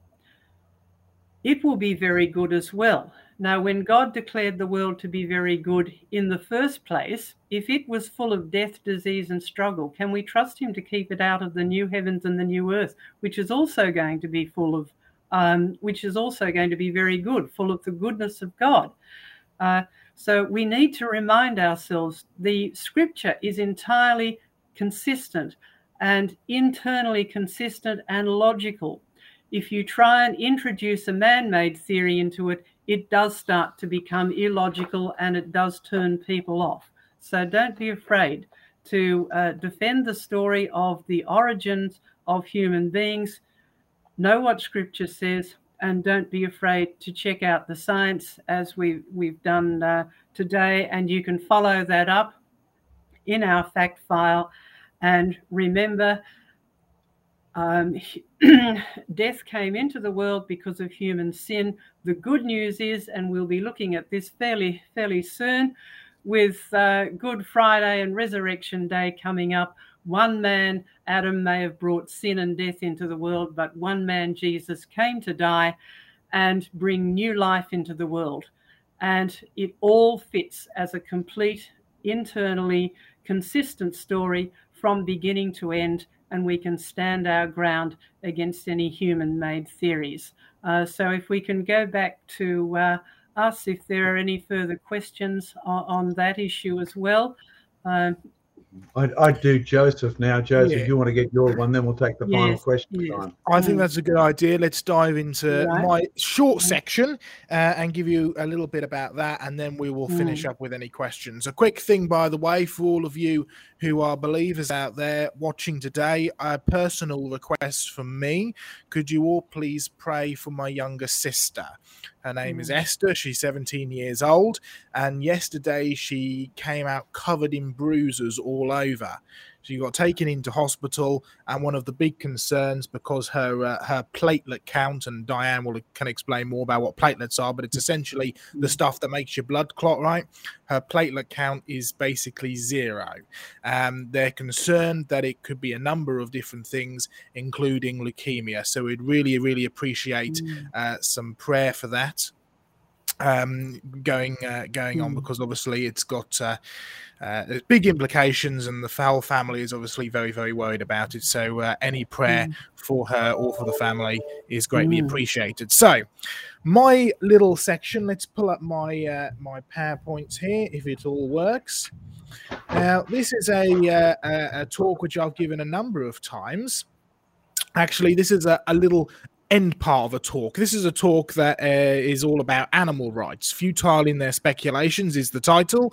We go all the way through the whole concept of animal rights from beginning to end. It's a very long um, uh, segment, uh, and it's very popular, particularly with farmers and people who are Christians and involved in animals in some way. And we deal with logic like this don't kill mosquitoes, let them take blood donation, urges French animal rights activist. I wonder how many people watching tonight would be happy to actually take this activist up on his idea. Um, giving a mosquito a blood donation. So we have good fun going through all of this. It's a great program. We probably ought to do it for creation conversations at some point. And this is the kind of thing that we make, uh, this is the point that we make over and over again. Who said this? Beware of false signs, it leads you astray. The answer is Paul to Timothy in 1 Timothy chapter 6 verse 20. Oh, this is our sort of creation research summary of the whole chapter, essentially. Read through the chapter, it's a great chapter, but it does use, if you pick up your old King James Bible and open it up, it does use the word science there. Science so falsely called. Simple reason science is the old Greek word for knowledge. Beware of false knowledge, beware of false science, and Paul's warning to Timothy is that it will lead you astray. Of course, the flip reverse to that is that true science will point you towards Christ. So we need to be wary of false science. We need to make sure we have a way of identifying true science as we move on forward here's the program uh, that I would do with. I mean, it's a huge topic. It's a controversial topic. We don't have time to go through all of it on you know the best of nights. We certainly don't have time to go through it in the next 15 minutes or so. What we're going to be focusing on is a few points down animal intelligence because it actually ties in quite nicely with what we've been talking about today. I mean, I mentioned earlier, and John has reiterated it everywhere you look when you're looking for evidence of human evolution, you're looking at the similarities between apes and human beings. And sometimes those similarities are valid, sometimes those similarities are not quite so valid. But also, you need to pay attention to the differences. That's what we're looking at tonight. Particularly, we're looking at animal intelligence image of God or the image of an ape? What about things like emotions or love? Is there a difference between intelligence as we understand it versus just basic cognitive thinking ability? Can monkeys actually you know use sign language. Again this is a big topic. We're not going to get it all get through it all tonight but what we are going to do is have a look at a case study.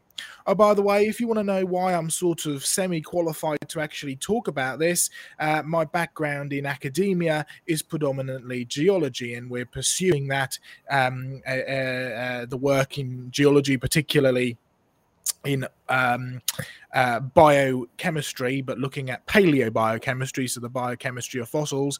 But I did work for six years as a zookeeper, and I ended up funding a, another qualification in zoology, actually specifically dealing with animals and zookeeping and how to create enclosures. You can see we're creating an enclosure for a Burmese python there, and all sorts of different stuff. I spent six years playing around with animals, getting up close and personal to them, um, and even some of your Australian animals as well. Um, this was actually when I visited Australia and I got up close and personal to one of your cuddly koala bears. Uh, this is a wild one, by the way, even though he's sitting on a guy's settee, he wasn't very well. And so uh, Mark, the guy we were staying with, actually brought him inside and uh, gave him some food and let him get nice and warm. So I do know a thing or two about these animals, and I've worked with them, like I say, for six years and continue to work with animals uh, on a personal basis. And uh, I know a thing or two about how they work, how they act, and how you can also train them. This is the case study we're going to be looking at today to get a bigger perspective Coco. Now, Coco was quite a famous gorilla, uh, and the, the media portrayed her as a gorilla that had learned over a thousand signals of American Sign Language. The media portrayed her, and in fact, the Gorilla Foundation that really owned her um, portrayed the story that she regularly talked to keepers. Uh, he, she met very several famous um, celebrities, including, I believe, the late Rob, Robin Williams. Uh, the portrayal is that she conveyed emotions and messages to keepers, and she also gave, perhaps most famously, a final message to the public before her death. There is Coco the gorilla in a studio setup.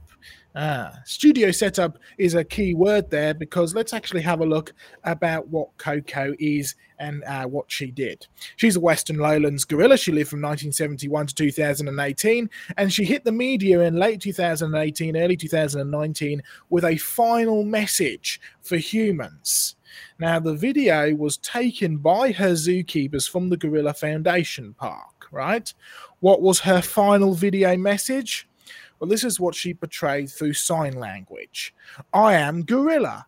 I am flowers, animals. I am nature. Man, Coco love. Earth, Coco love. But man, stupid, stupid. Coco sorry. Coco cry. Time hurry. Fix Earth. Help Earth. Hurry. Protect Earth. Nature see you. Thank you. Now, two things that you need to get into perspective here. First of all, something that can help is if you know a thing or two about the way that film actually works and the way that film gets edited together. Because one thing for certain, this film was heavily edited. You can go and Google it, it's free online on YouTube and the like. The film was heavily edited in the sense that it was lots and lots and lots of clips. Pretty much every single word was a separate clip. Um, intermingled with her, you know, chewing on some food or something else. It also helps if you know a thing or two about positive reinforcement training and the way that animals are actually trained to do things. But let's actually have a look at what some other people said, uh, people who were involved in linguistics and language and also understanding the creation of language. Let's have a look at what they said about this Coco video. Professor Sherman Wilcox, Professor of Linguistics at the University of New Mexico. This is obviously a doctored video. I mean, there's no doubt about that at all. Composed of highly edited clips. Again, you watch the video, it's clip after clip after clip of single signs pieced together to look like Coco is actually saying something when she is not. I mean, this is somebody who really knows what they're talking about when it comes to the creation of language. Professor Graham Turner, Professor of Language at Heriot Watt University. Coco never learned sign language, he says. Sign language, or language rather, requires the creation of new patterns and sequences for any context that may arise in a situation not just following a keeper, uh, what a keeper is doing in return for a reward. To claim that she, Coco, had a message for humans is rubbish. I put rubbish in this because this was in an interview with him and he used uh, slightly harsher language, shall we say. Uh, but the idea, the idea was pretty much the same. The keepers had a publicity stunt to show that is it. Hmm. Okay, two things out of here. What's this comment that he's making about language requiring the creation of new patterns and sequences for any context that may arise in a situation. Now tonight we're having a Q&A session just after my segment, right? Now here I'm looking at my computer, right? This screen that you can see Professor Graham Turner is taking up my entire screen. I have no idea of the questions that are floating in. So when I finish this segment, I'm going to have to go over to the Commons and see what kind of questions come in. And I have to take that information in to my brain.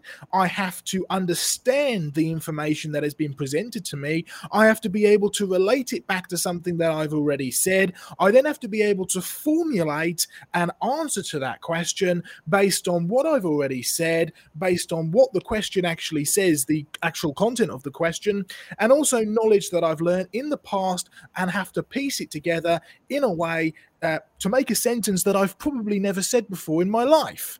I have to adapt very quickly to create language, to create a creation of something brand new that I've never had to say for uh, say before in my life, and actually give it to you in a understandable way, in a way that you can actually understand the words that I'm saying. This is the creation of language, and it's something that appears to be unique to human beings. Animals just simply don't do it. But what about this point he made here? Not just following what a keeper is doing in return for a reward. What is he talking about here? He's talking about something called positive reinforcement training. It's something that we use with most of our animals. Uh, there are a few animals, well, some animals actually uh, react really, really well to positive reinforcement training, uh, like a dog, for instance. Some animals, like a cat, don't do as well, but you can still do it. Goats react brilliantly, sheep don't, even though uh, most creationists believe they're the same created kind. It's amazing how stupid a sheep is compared to how intelligent and clever a goat is, right? Um, even things like snakes and they've even done tests with fish. Uh, the fish that are supposedly only have a two second or a five second memory right? They've done tests with positive reinforcement training and it seems to tap in to a specific instinct in most animals Positive reinforcement training reinforces certain behavior with positive rewards. That's literally all that it means. You are reinforcing certain behavior patterns based on something that is positive or something that the animal finds positive. It is completely dependent upon the trainer and actually has no implications on the animal's intelligence. Uh, certainly not in the creation of new language or new cognitive tasks.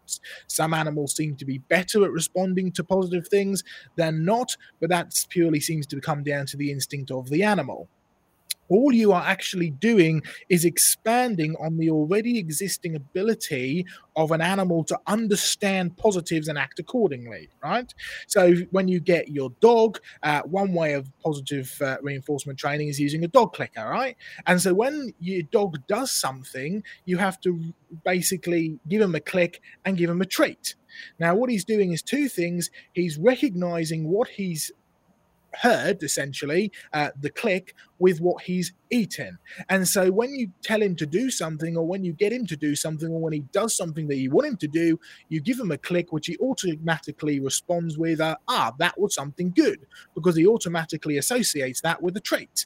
And that's just one example of the many different ways that you can do positive reinforcement, but you are essentially uh, working with that inbuilt. Um, uh, already inbuilt kind of um, way of thinking that the animal already has that kind of ability to see something positive and actually respond to it in the correct way right? Oh i'm going to go back to that tree because that gives lots of bananas. I'm not going to go to that tree over there because it doesn't as a wild example.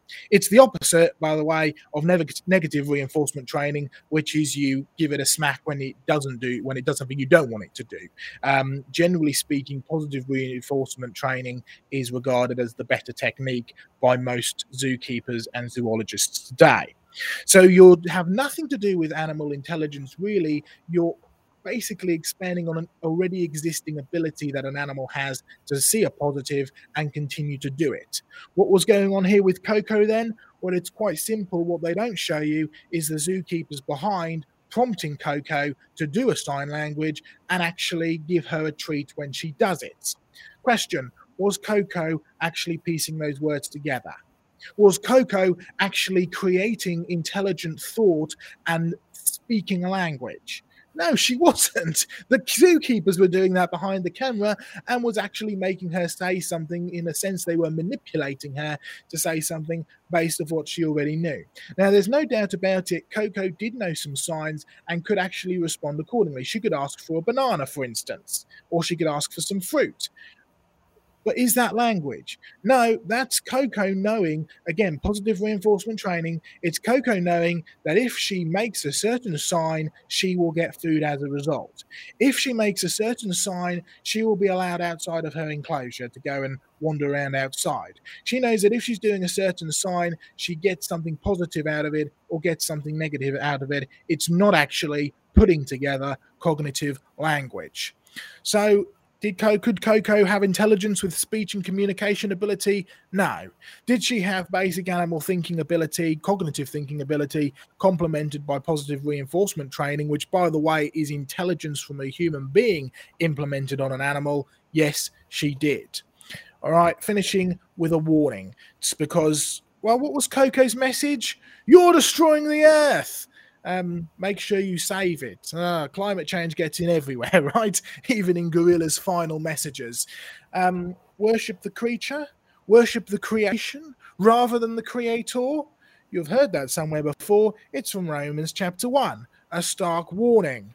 They did not glorify God, says Paul. They did not thank God. They became futile in their speculations. Hey, that's the title of the whole animal rights talk in a general, right? Futile in their speculations, pointless, worthless, stupid in their thinking and ideas. Their foolish hearts were darkened, professing to be wise, they became fools. They exchanged the truth of God for the lie, and they served the creature rather than the creator a harsh warning to anybody who worships the creature rather than the creator, who puts the world that God has created above the one who actually created it. For this reason, God gave them up to vile passions. They exchanged the natural use of their bodies. They burned in homosexual lusts. They committed what is shameful. And in verse 32, such things are deserving of death. The point those that worship the creature rather than the creator will be given up to evil. Those that worship the creature deserve to die. Ooh, harsh words, but they're not mine, I'm afraid, and they're not even really Paul's. These are straight out of the Bible. These are the word of God itself. Those that worship the creature deserve to die. But before all of you people who don't worship the creature rather than the creator go, well, I'm so glad I'm not like those animal rights activists. Uh, yeah, don't fall into the same trap that the Pharisees did, because the Bible is emphatically clear that there is no one who does good, no, not one. That's in Romans chapter 3, verse 12. All have sinned and fallen short of the God's glory. Um, Romans chapter 3, verse 23. But all who believe are justified freely by his grace through the redemption that is Christ Jesus. This is what it's all about with creation research. It's the gospel of Jesus Christ, and those who believe in Jesus Christ and his sacrifice are justified freely by his grace through hmm. the redemption that is in Christ Jesus. So make sure when you're talking to people about this, make sure when you're dealing with animal rights, make sure when you're dealing with apes or humans, or you're conversing with people who uh, aren't believers in scripture, or you're talking about climate change or animal rights or whatever it is, make sure you get this point through to them. Yes, you're a sinner because you worship the creature rather than the creator, but then so am I we all need a savior. And by the way, his name is Jesus Christ. Well, I'm going to finish it just there and uh, bring back to the others. And while I'm shutting it down, uh, maybe Sam would like to start having a look through some of the questions that we've got come through so far. Certainly can. Uh, good to see everyone here. Uh, got a well, well, no, it's a joke from George. Uh, classic. Obviously, it's April Fool's Day, so jokes abound. What do you call a boomerang that won't come back? A tree. Answer a stick. A stick. Yeah. Yeah. There we go. Um, right. Okay. So we do have a question here from Iron Matt. Uh, here we go. Uh, question: Do you think that Lucy, Sediba, and the like are juvenile extinct apes or uh, chimera specimens, or what, instead of the missing link that that they say? You want to have a go at that one, Diane? Uh, well, Lucy is uh, the Australopithecus uh, afarensis that um, we, have just looked at.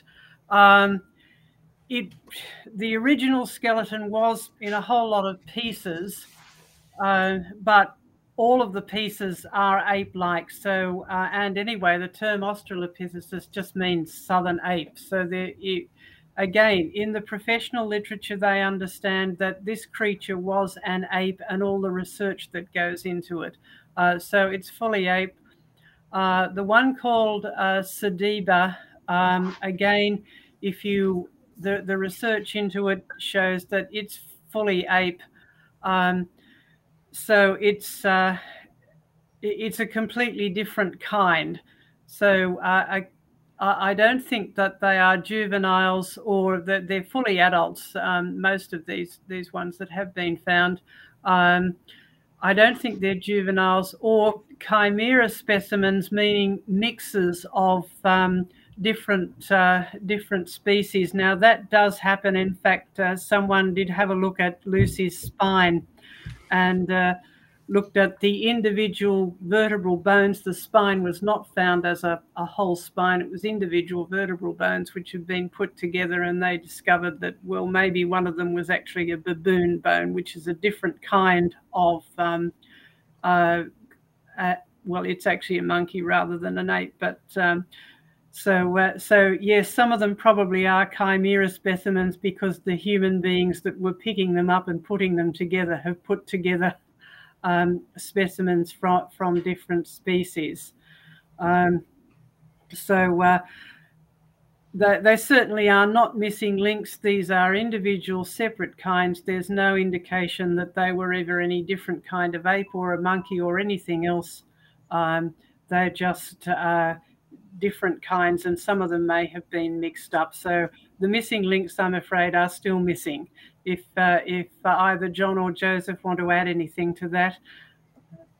No, I think you've done a great job there, particularly with the uh, comment that they're not juvenile. Uh, the evidence that I've seen would also go along with that. Even though Lucy is bigger than a modern chimp, she's simply probably an example, like you see in many cases. Neanderthal bigger brains than us, fossil chimpanzees bigger brains than the present day ones, and so you've got that devolution, the word that Richard Dawkins hates, you know, because he wants everything to go upwards. uh, but it's actually on the way down. And even the fossil animals uh, indicate often that size degeneration as well. It's a simple factor and more environmentally determined as well as genetics, but it's a real evidence of devolution. Joe, any comments? No, I think that's covered. That's covered most of it. Um, yeah, I think pretty much. I doubt that it's juvenile. All the evidence shows that they're probably uh, adult, um, fully formed, fully functioning apes. Yeah, that's about it. I just had a um, text come in. It's out of uh, one of the publications I subscribe to, published today, and uh, it's got this comment in it because it's on the nature of eggs and the nature of the philosophy of evolution. Charles Darwin ruined the chicken and egg paradox when the Greek philosopher Plutarch posed that question which came first, the chicken or the egg? I remember in high school and in primary school, we would go round and round. I wasn't a Christian in those days. We'd go round and round and round, arguing, had to be the chicken and no eggs, but it had to be the egg with no chickens. Anyway, he was describing a situation in which cause and effect are, um, are, are unclear.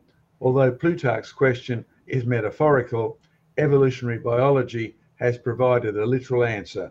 The egg came first. Right, so at a simple level, it produces a stupid answer, evolution, but its big level is the fact that man did not come from human beings. He must have come from something else. In the case of the chicken, a reptile egg, where the reptile was born with a couple of bits that would become feathers.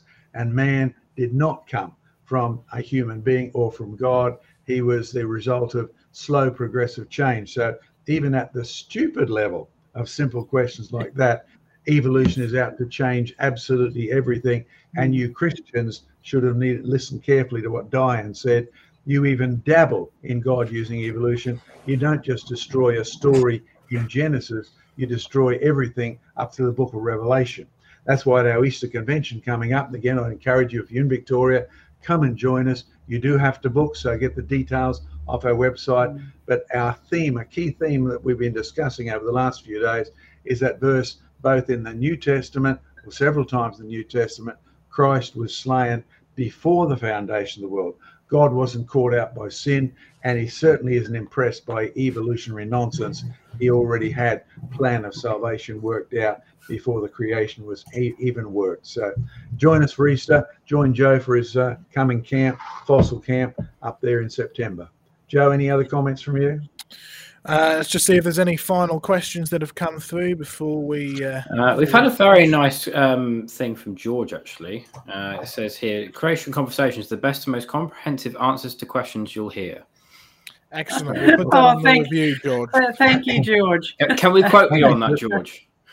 yeah, we better do that and don't pay him a thing for it. It's great. But uh, we're joining you, George, and uh, and our, our, mate over there in the USA next week. So, uh, Sam, what? Uh, sorry, Joseph, give him a reminder about when we'll be on um, the the uh, truth one. Science yeah, we got very confused about this just before we started. I've, I've got it up if you need me to read it out. Now, well, okay, it's on it it's on the fourth and the fifth, I believe, um, of April. It's at about eleven o'clock in the evening if you live in the UK, which would make it around. That'd be around four five o'clock in the evening, depending on where you live in the States, or it's Tuesday and Wednesday if you live in Australia, sort of uh, early ish in the morning, eight o'clock in the morning, or something like that. So, again, we're all over the world with it, so uh, it should be good. Remember, we've been asked to deal with the topic of where is the flood boundary. And uh, we've been asked to deal with this a few times, but of course, in order to really answer that question, you need to go much, much deeper into the whole theory of geology, the way that sediments form, the way that they form in the real world versus the way that uh, people believe they're formed in most geology today. You have to look at the history of geology in terms of where did the idea of deep time and the geological column actually come from, and Steno and everything else. So we're going to have two whole sessions of a couple of hours each. Me and John will be going through a whole load of great content. So join us over on the Standing for Truth site. Um, which is uh, in a couple of days' time. Uh, any one final question, Sam, or are we all out? Uh, yeah, we could do one final question. That's fine. Uh, we can do this one here. Uh, this from Neil Grindley. Uh, when we question what God has said, where do we stop? We ask, did God really say? Sound familiar? Where did that come from? By all means, check God's word, word th- through. I think that says at the end.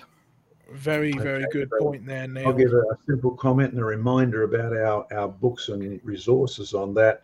When we ask that question, it is from Genesis, because if you want to summarize Satan's attempt to uh, bring man down, uh, he starts with challenging Eve and asking, Did God really tell you not to touch this tree?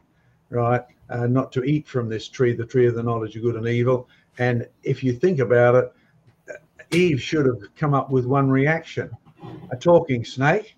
What, what right's it got to challenge me and challenge my God? Begone, you talking snake, right? Um, so that, that's how she should have reacted. Instead, she accepted the question and went and got a husband to join in the plot. So a very subtle undermining of God's authority, because once you start asking, did God really say that? It doesn't stop until did God really say he's coming back again? Did he really say he's going to judge? To which the answer is yes, he did. Gentle Jesus, meek and mild makes a great Sunday school song, but it needs to also include Jesus, furious and wild, over the issue of sin. And he is coming back to judge. So don't undermine the Bible with um, sort of suggestive questions like that.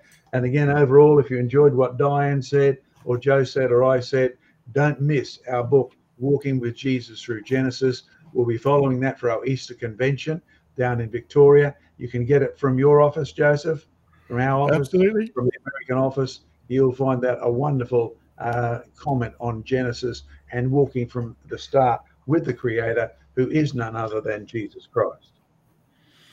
Great stuff. Yes, Thank you very much for that, John. And also go ahead, Dan. Yes. Uh, if you want some more details uh, about apes and people, we have a section on it in this book here, Your Questions uh, About Creation Answered. It comes from our, uh, our website, Ask John Mackay, where people send in questions.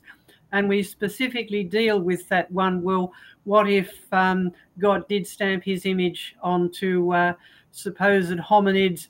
Is it all right for us to believe in uh, in evolution of apes to people. Can we fit that into the Bible? We deal with that question, plus general questions uh, about apes and people, like those differences that we've mentioned. So um, have a look at that website or have a look at this book. There's a whole section on it. Great stuff. Thanks very much, John, Diane, and Sam. Join us uh, next week. We're not entirely sure what we will be doing. There will certainly be some, uh, or Lord willing, there will certainly be some live videos coming from Jurassic Ark at some point.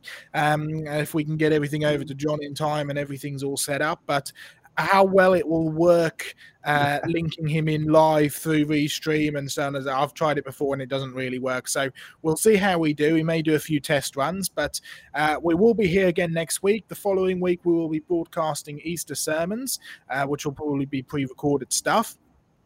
And uh, we may just get some, uh, we may get some uh, guests and stuff on in the next little while as well. So, God bless everybody. Thank you very much. Catch you all next time. Any last words from the panel? Just goodbye. Yeah. Goodbye. God bless. God bless. Yes. Goodbye. God bless, and we will see you next time. Catch you later.